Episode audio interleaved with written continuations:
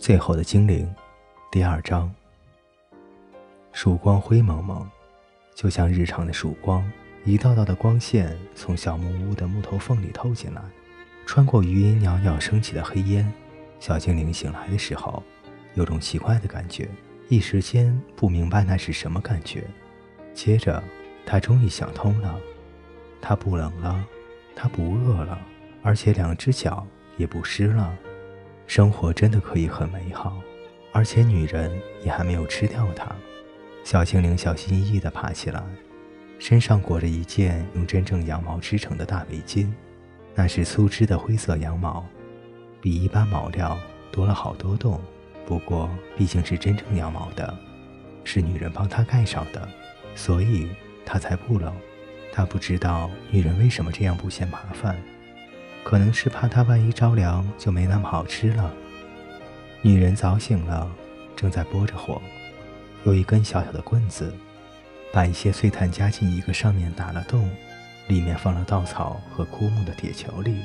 这件事情让小精灵觉得非常愚蠢，也就是说，这像人类才会做的傻事。他什么也没说，只把围巾还了回去。你留着吧，女人喃喃地说道。你昨天晚上冷得直发抖。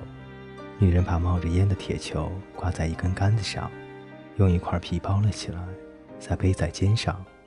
我要去大利加城，她突然说道，那里在山上，在高原上，他们说水都从高原上流下去了，那里还有田和可以种的耕地。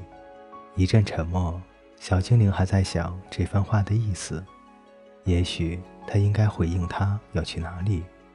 可是丢脸的是，他不知道要去哪里，他只是离开了原先的地方，因为原来那个地方已经不存在了，或者应该说那个地方还在，只是被十米高的水、泥巴和烂树叶淹没了。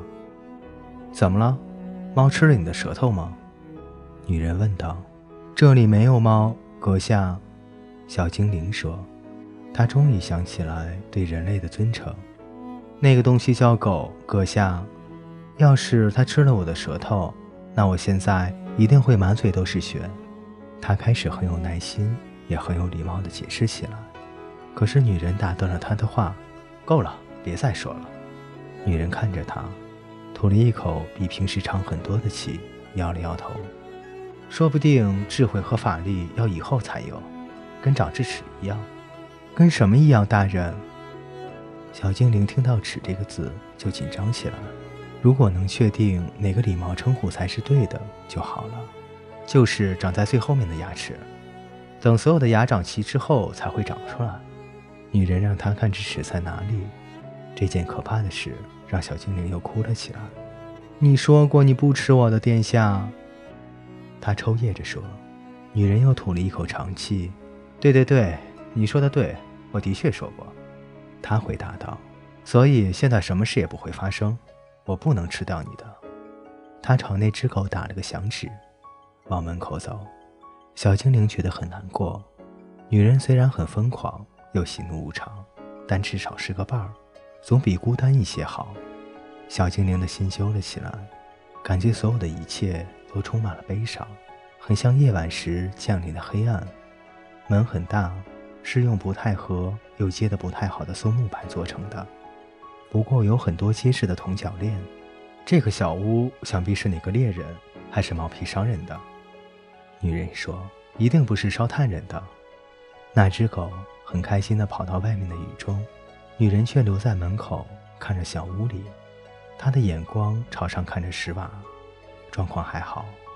她又仔细看了看那些插在底下石缝里挡风的小木头，那些木头都很干燥，没有发霉，边上有点开裂。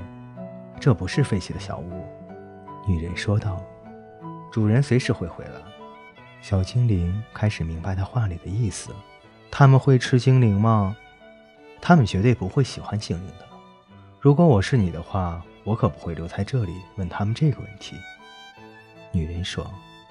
小精灵冲出门去，跑得比狗还快。一起上路之后，人类问道，你有名字吗？有，小精灵大声回答。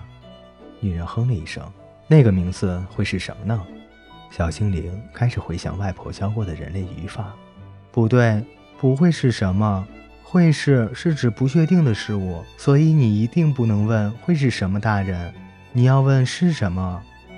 那你的名字叫什么？女人大声喊。小精灵吓了好大一跳，眼看又要哭了。没事儿没事儿，我不会再大声叫了，我保证。哎，你别哭，你别哭，我不会再大叫了，我也不会吃你。告诉我，你叫什么名字呢？也许克伦斯、凯乌尔科、卓尔奈尔、斯群科。呃，你能再说一遍吗？女人问道。可以，我当然可以。小精灵得意的又说了一遍。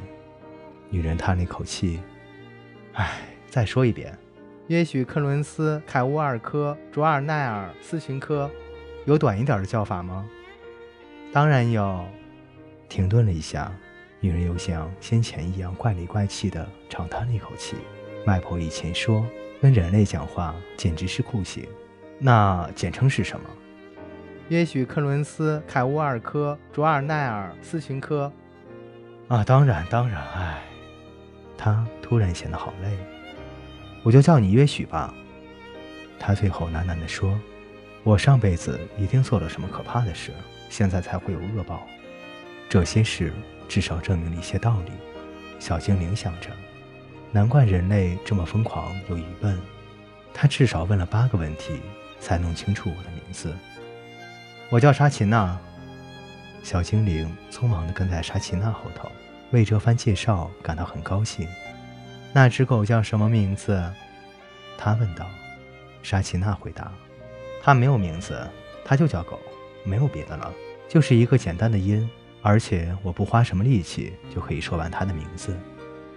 小精灵觉得非常难过，一个生物居然没有名字，只用一个普通的名词来称呼，就像一棵树或是一把椅子。可是他体验过沙奇娜突然发脾气，所以决定还是把这个想法留在心里面就好。不管怎么样，他不会让这个生物没有名字，他会在心里帮他取一个名字。可是他一定得非常小心，他不能随随便便的就选一个名字，那可是名字耶，取名字是一个很大的责任。最后的精灵第二章上期播讲完毕，欢迎您的继续收听。